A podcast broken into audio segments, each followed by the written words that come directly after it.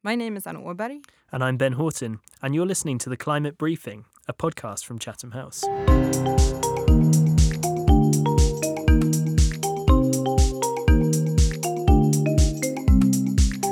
In November 2021, the UK is hosting the UN Climate Change Conference, also known as COP26. In the run up to this critical event, the Climate Briefing podcast brings you everything you need to know about the COP negotiations and international climate politics. Throughout the year, we'll also be covering other important climate and environmental conferences, like the UN Biodiversity Summit, and we'll be exploring the challenges and opportunities the transition to net zero societies entails. What solutions exist to help address climate change? And what can major emitters do to reduce their emissions? What are the key themes for COP26, and what do the poorest and most climate vulnerable nations want from the negotiations? To find out, we'll be speaking to policymakers, climate negotiators, business leaders, and experts from academia and civil society worldwide.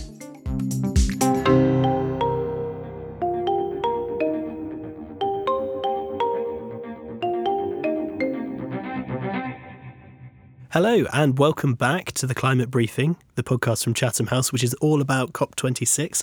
It's great to have you with us. It's been a few weeks, actually, since I was allowed to do one of these. Uh, that's not quite true. Anna's not been preventing me from recording, but it's just been a bit of a crazy time. But it's wonderful to be back with you.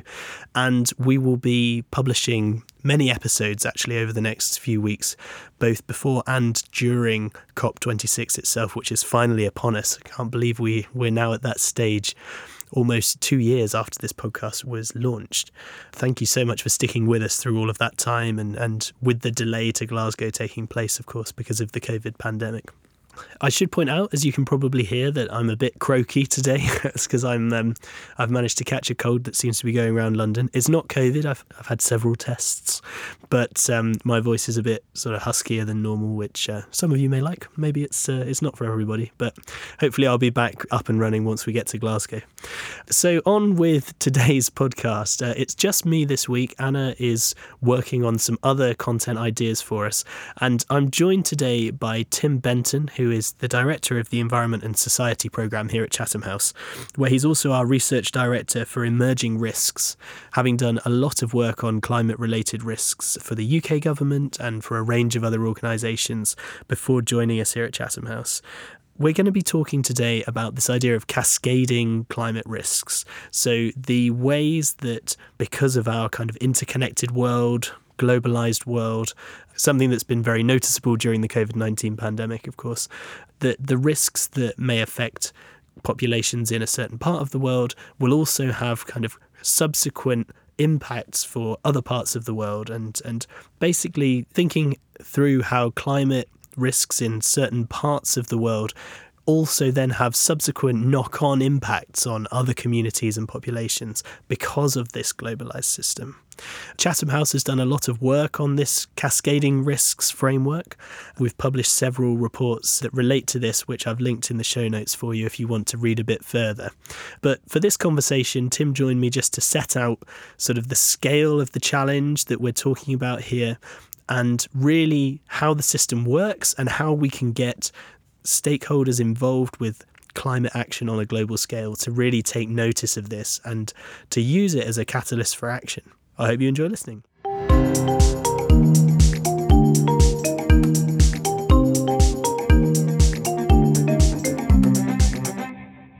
So, Tim Benton, thanks so much for joining me today for this climate briefing episode. It's lovely to be here. It's been a while since you've been on, actually. I think it was a uh, good few months ago, if not last year, actually. The time has kind of compressed in my it mind. It was long pre COVID. um, but definitely would encourage anyone to uh, seek out that episode as well. That was, uh, that was a really interesting one, too. But today we're going to be talking about this idea of climate risks, something that Chatham House does a lot of work on in a variety of different projects, and particularly this concept of cascading risks, which we'll come to uh, in some depth, I hope, through this conversation. But before we get into the cascading risks question, I wanted to just get from you a sense of where we stand at the moment. We're just talking a few days before COP26 finally is, is upon us. And Chatham House has published some very interesting, very harrowing in some ways reports uh, in in recent months about the state of the climate emergency and, and where we really find ourselves towards the end of 2021. So, so could you maybe give us a sense of that in terms of this climate risk question? Okay, thanks, Ben. That, that's a very big question. But, you know, basically, in the run up to COP26, we've also had the uh, report from Working Group One of the IPCC, kind of summarising the latest science. Hmm. We're a little bit uh, over 1.1, close to 1.2 degrees of global warming. And yet, in 2021, what we have seen is unprecedented heat in the Pacific Northwest, unprecedented flooding, China, uh, the Low Countries, big climate impacts almost wherever you look, heat waves up in the uh, far north that we would be jealous of in an, on an English summer day. Wherever you look, you're seeing weather that is disruptive. And I think the challenge as we look ahead is if we don't really advance our ambition in mitigating, given what we've seen this year, or last year, or the year before, and the wildfires and all the other things that have gone on. If we look ahead to a world of 2.7 degrees, which is kind of where we're heading for at the moment, given current uh, pledges, with 1.1 degrees, and we're already disrupted left, right, and centre. What would be like for one and a half degrees, two degrees, two and a half degrees, and it becomes almost unimaginable. And part of the challenge of that is that our existing weather models, to a certain extent, are not good at capturing the extreme weather. And they're pretty good at capturing the uh, way that the weather will change on average, the climate, but it's the uh, what is known in the um, technical literature as the tail risks. The tail risks are very uncharacterized, and if we're seeing the tail risks of extreme weather today, at relatively little climate change, what will it be like if we get to large amounts of climate change? And that's where it gets a bit scary. Mm, yeah, absolutely. And and could you just um, unpack that 2.7 degrees scenario a little bit for us? So so just so that I've got this clear. So at the current level of NDCs, the pledges that countries make as part of the UNFCCC process, we're currently way off our target of 1.5 degrees. Um, could you maybe give us a So- bit more of a sense of where? In Where we stand there. 2015 at Paris, hmm. the world signed up to, or signatures of the Paris Agreement si- hmm. signed up to well under two degrees, preferably closer to 1.5 degrees. Mm-hmm. And at that time, we, we were heading for north of three degrees. Yeah. We have now gone through one set of uh, nationally determined contributions, the NDCs, and the point of Glasgow is to reinvigorate ourselves and produce ever more ambitious ones. And the ever more ambitious ones are getting us down to the mid twos Right. but that is still a long way from the 1.5. So, part of the political rhetoric of COP26 is can we keep 1.5 alive, or do we go far, so far uh, beyond being able to uh, decarbonise in time that effectively 1.5 becomes dead and we Yeah. end up on course for two degrees or, or further north. So, the 2.7 degrees uh, is kind of where we're heading, and we hope by the time COP closes, it won't be 2.7 degrees, it'll be south of 2.7 degrees, but it's still not going to be, for those who want desperately it to be two degrees or less, Yeah. we're still off course for that. Yeah. Okay. Thank you. And um, can I just ask you a bit about the timelines as well? Because I think obviously people are sort of saying this figure of getting to this point by 2030 is being sort of bandied around. But obviously, in, in previous iterations of COP, we've had earlier deadlines and these things. So could you maybe just explain the sort of science behind why 2030 is a turning point?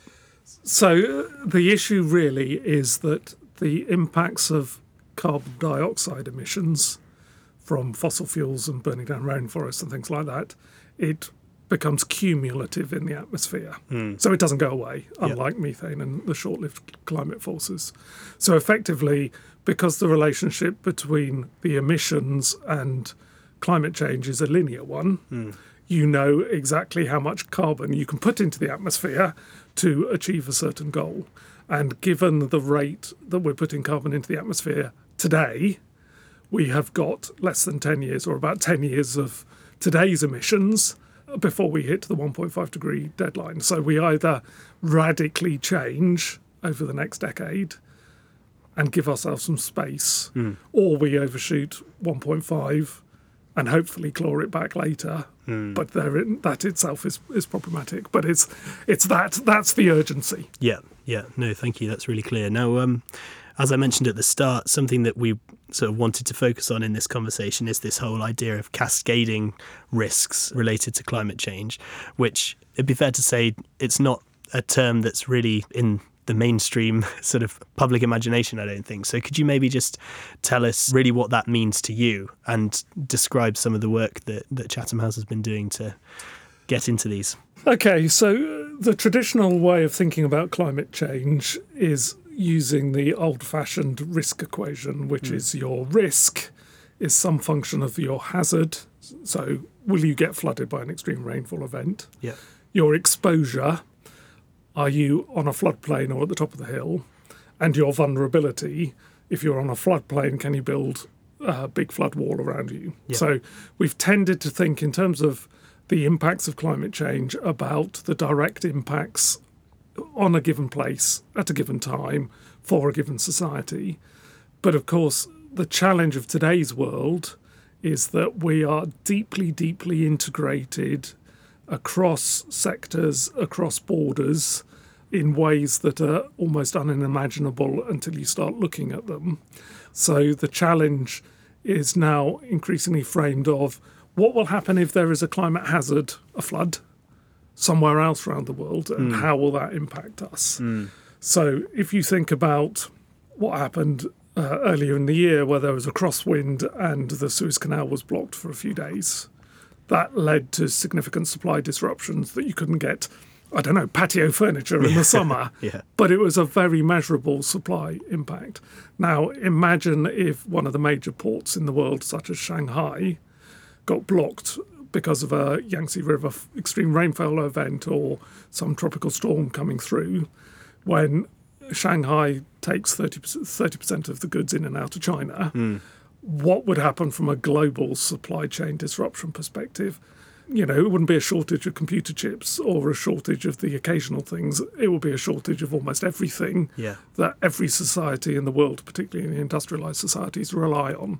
So that's the kind of notion of a climate cascading risk is that an event somewhere else can interrupt something that matters and it can cascade from the original place, the original impact on the original sector, across sectors, across borders, to lead to large scale amplification of the original disruption hmm. that can ultimately lead to systemic risk, i.e., the whole system. And, you know, the best example of this, of course, is COVID. Yeah. So we had an emergence of a new disease across the other side of the world, a health risk. It very soon became a stop the borders risk, interrupt supply chain risk, shut down hospitality, stop people coming into the country. Everybody got locked down. It's not a health, well, it is still a health risk, but it became a whole economy risk. Hmm. And when you look at the way that the costs have accumulated, the costs of COVID in total are far more than 100 times greater from the economic impacts than the costs of dealing with the health issue. Yeah. And so it's not a COVID is, is the risk from COVID is not a health risk, it's a whole society, a whole economy wide risk. And COVID is quite an interesting example because COVID is exactly the sort of thing that we expect from climate. Because climate is not just about floods and droughts and heat waves and wildfires. Climate is also affecting ecology hmm. and it's changing who lives with who in the animal sphere. And when you mix who lives with who in the animal sphere, then we expect pests to outbreak, we expect new diseases to emerge. So it's not will our, our supply chain be disrupted by a flood, but it's also will our ways of living will be disrupted by new diseases. Hmm. And so when we think about the ways that climate hazards can cascade across borders and geographies and sectors and impact us, even though we're a long way away from where the event happened, that's where it gets particularly frightening. And we, we, I mean, we've seen it in the UK, haven't we? We've had Brexit, hmm. and we've had the economic recovery post COVID. What has that done? That means that energy prices have gone up. As energy prices go up, then it's not worth making nitrogen fertilizers for agriculture anymore because the input cost of the energy is too great. Yeah. So carbon dioxide, which is a byproduct of fertilizer production, then it isn't available. And who would have known that actually carbon dioxide is used for stunning animals, so we can't stun animals, so we don't have turkeys Yeah. for Christmas. But that's a kind of example of the way the interconnections of our economy are so tight these days that an interruption, whether it's a human caused interruption or a climate caused interruption or, or a cl- climate into ecology interruption, Yeah. is likely to have knock on consequences, falling dominoes that end up being quite striking in their impacts. Yeah, that's that's really interesting and uh, obviously quite concerning. Thanks for that lovely cheery conversation for a Tuesday afternoon. But um, in terms of this whole idea of the interconnectedness of everything, I, I wondered how far that really plays out across the entirety of the globe. I mean, obviously, globalization very much a, a fact, and and as you mentioned, the industrialized countries, the industrialized economies do have so much, so many connections between each other, border arrangements and trade deals, and all of these systems and structures that bring us closer together. But is there a danger that, I mean, is it possible maybe for a country, say like the United States or or China, who have such huge resources, is it possible at this point for them to sort of see this risk picture and say, okay, well, we have such an enormous internal market. Could we just invest heavily in resilience, climate resilience solutions and try and kind of insulate ourselves from these risks at the expense of the kind of global action that, that you talk about being so necessary to deal with climate change? Yeah, an interesting question. Well, no countries insulated themselves against COVID. Yeah, fair, true. uh, despite their best efforts. And, you know, the ones that have got closest have been the ones that have been able to just manage their populations in quite tight ways, like China and so on. The bigger question, I th- well, there are kind of two questions embedded in, in yours as far as I can pass them in my mind. The first is that every country is globally embedded Yep. to a greater or lesser extent. And if you think back to the food price spikes of 2007, 8, and 2010 and 11, those were caused by droughts in Australia uh, and the Eastern Europe. And the end results of those was that we had food riots in uh, many countries in the developing world because of market spillovers and their imported food going up in price and food aid going up in price, so each dollar buying less volume, so going going less less far. So you end up with those spillover effects into markets that you wouldn't expect to be very closely linked. And of course, the 2010 11 food price spike sparked the Arab Spring. And we all know what happened after the Arab Spring, and that was also associated with increasing migration into Europe and rise of nationalism, destabilization of Right, Europe, yeah. Brexit, etc., etc. Yeah. So some of these risk cascades are really long time playing out, uh, difficult to predict, uh, and so on. So to to the other question, your question about building resilience.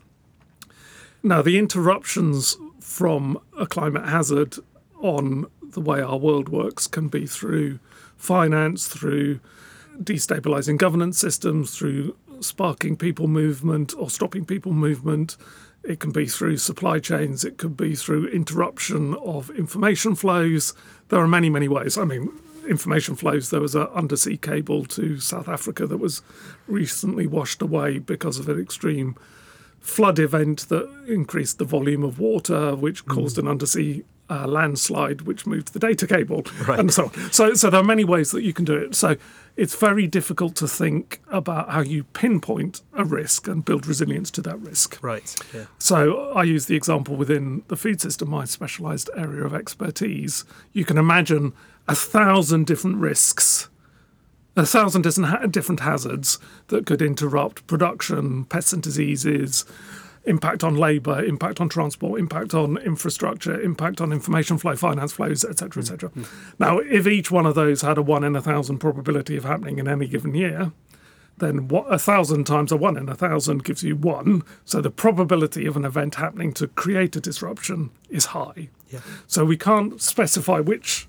hazard is going to create an impact, but we can say actually it's very plausible that we will be disrupted as we are increasingly finding. So, how do you then build resilience to that? Well, resilience broadly has four properties it has uh, functional redundancies. So, do we have stores, for example? Yep. It has diversity. Do we get lots of different things from lots of different places? It has uh, modularity. So, do we spread all our processing around or do we centralize it in a single point of failure? And it has agility, substitutability, you know, flexibility, and all of those sorts of things. Now, if you think about it for any given industrial system, supply chain, goods sector, we've removed all of those four properties in the name of efficiency. So, we've got rid of redundancy with just-in-time supply chains. We got rid of diversity because they're too expensive. Let's go with a single source supplier from a single place.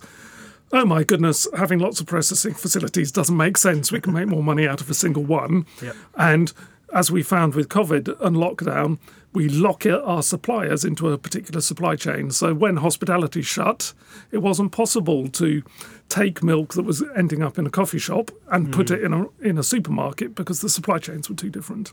So the issue of all of that, of course, is building redundancy inevitably implies putting back in the things that we stripped out in the name of efficiency, mm. which means cost. Mm. And so, I guess to a certain extent, until we're hit with these shocks enough, the incentive will be to say, shocks are still rare, we won't do anything about it. But it will happen. Yeah, and then uh, yeah, things things like PPE are sort of resonating in my mind. You know, all these. Uh, yeah, absolutely. No, thank you for laying that out. But then I suppose the the next question to that then is is whose responsibility then is it to think about this and to take on the cost because obviously you know the UNFCCC process that we've been speaking about so much on this podcast has been primarily kind of state led but a lot of the sort of supply chain issues there that you're describing they, those have been driven by multinational corporations and labor movements and a whole range of other actors as well beyond the state, many of which may be sort of unwilling to bear the costs that you've outlined there. So, how do you sort of go about engaging with the right actors to begin to think about these things rather than just leaving it up to, oh, well, once the shocks become more regular, we'll sort it? Yeah, another good question. So I think there is growing recognition in institutional decision makers that we've got to pay much more attention to these cascading risks, hmm. despite it being difficult to predict them and do anything quantitative about risk management.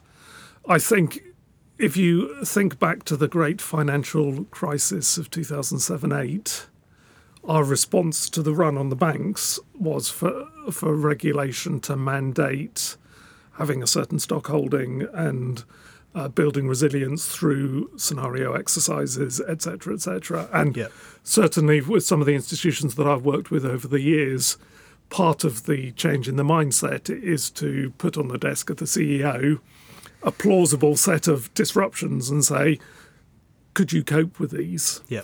And I think there is a kind of interplay, a three way interplay, as always, between regulation, the market players, and citizens in terms of what it is that each one of those will license. And so, if citizens say, we're increasingly worried, we don't like these supply chain disruptions, we're worried about climate change, then it gives the political space for regulation to happen.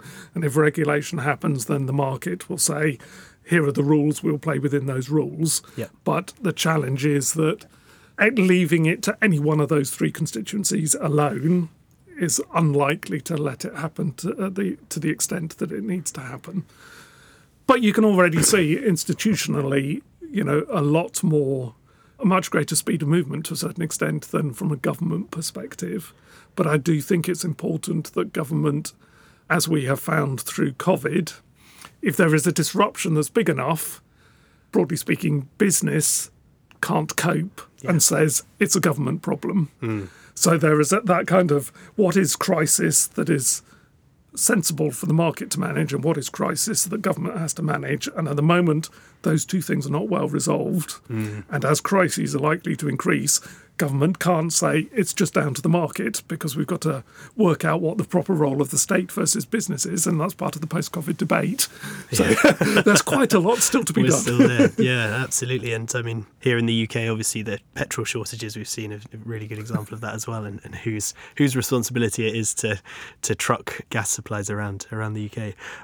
We're coming towards the end of the the interview, but I just wanted to ask you to maybe reflect a bit on the impact of this kind of line of argument. I mean, you say it's it's well received among a sort of institutional level. This kind of when you present what could happen, the things that people might want to mitigate, that is quite well received. But but do you think more broadly that a focus on the doomsday scenario, I suppose, is that still the most resonant and most potentially impactful way of achieving action on climate change? Because I mean, a lot of the debates that I've been sort of following over the past year, although the science has been sort of referred to, there has also been this big emphasis on green growth, the promise and potential of transitioning to, to green economies and investing in sustainable technology and job creation and all of these things, as though I guess it's more of the kind of carrot than the stick. So, is that something that you've had to think about quite a bit at Chatham House? And, and where do you sort of balance those two narratives as you're trying to develop this action?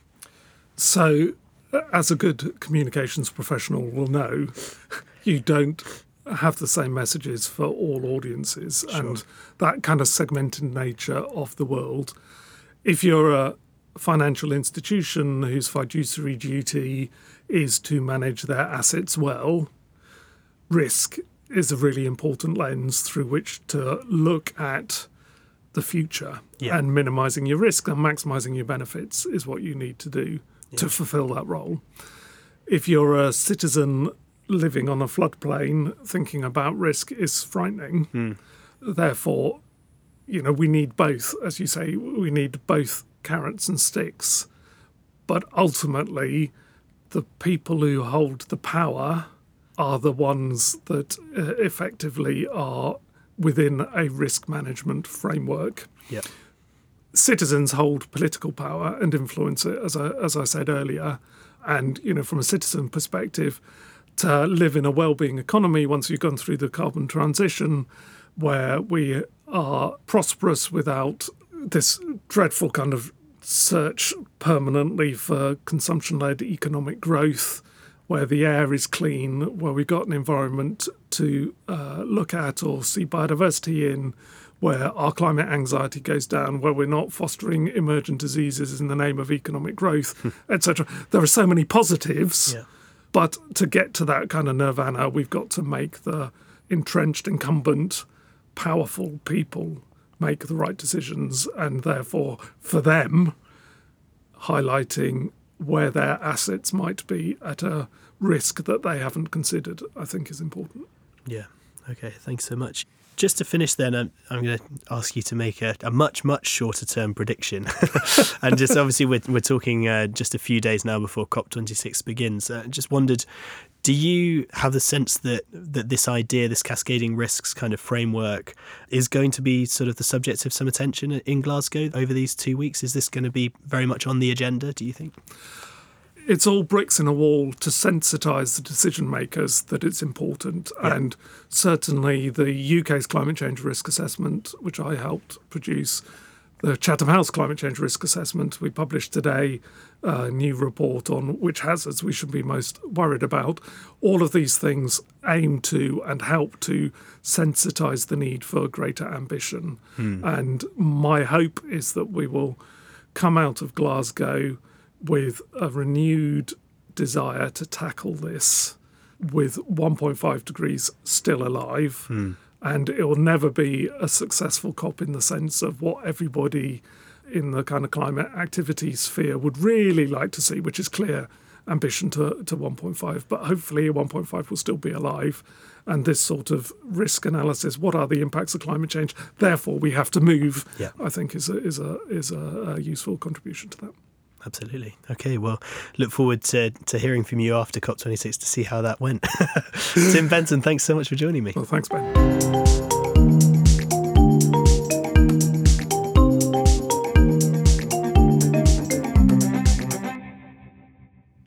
Well, that's it for this episode of the Climate Briefing. Thank you very much for sticking with me all the way through to the end of the episode. If you ever want to find out more about the podcast or perhaps pitch an episode idea to us, we'd love to hear from you. All you have to do is email me, B Horton at chathamhouse.org to find out more about what we're doing and, and to give us any feedback. All feedback is welcome, as long as it's nice to help us reach more listeners, particularly as the uh, the road to COP draws ever shorter and, and we're almost up in Glasgow ourselves, we would really appreciate it if you could leave us a review and rate and subscribe us on whichever podcast app you're using to listen to this. It makes a huge difference to the discoverability of the podcast. And if you want to follow the work that Chatham House is doing on climate change at this really pivotal moment, then the best way to do that is to check out our website, www.chathamhouse.org, or to follow us on Twitter at ch underscore environment. We'll be back in a few days with another episode. Until then, thank you very much for joining us.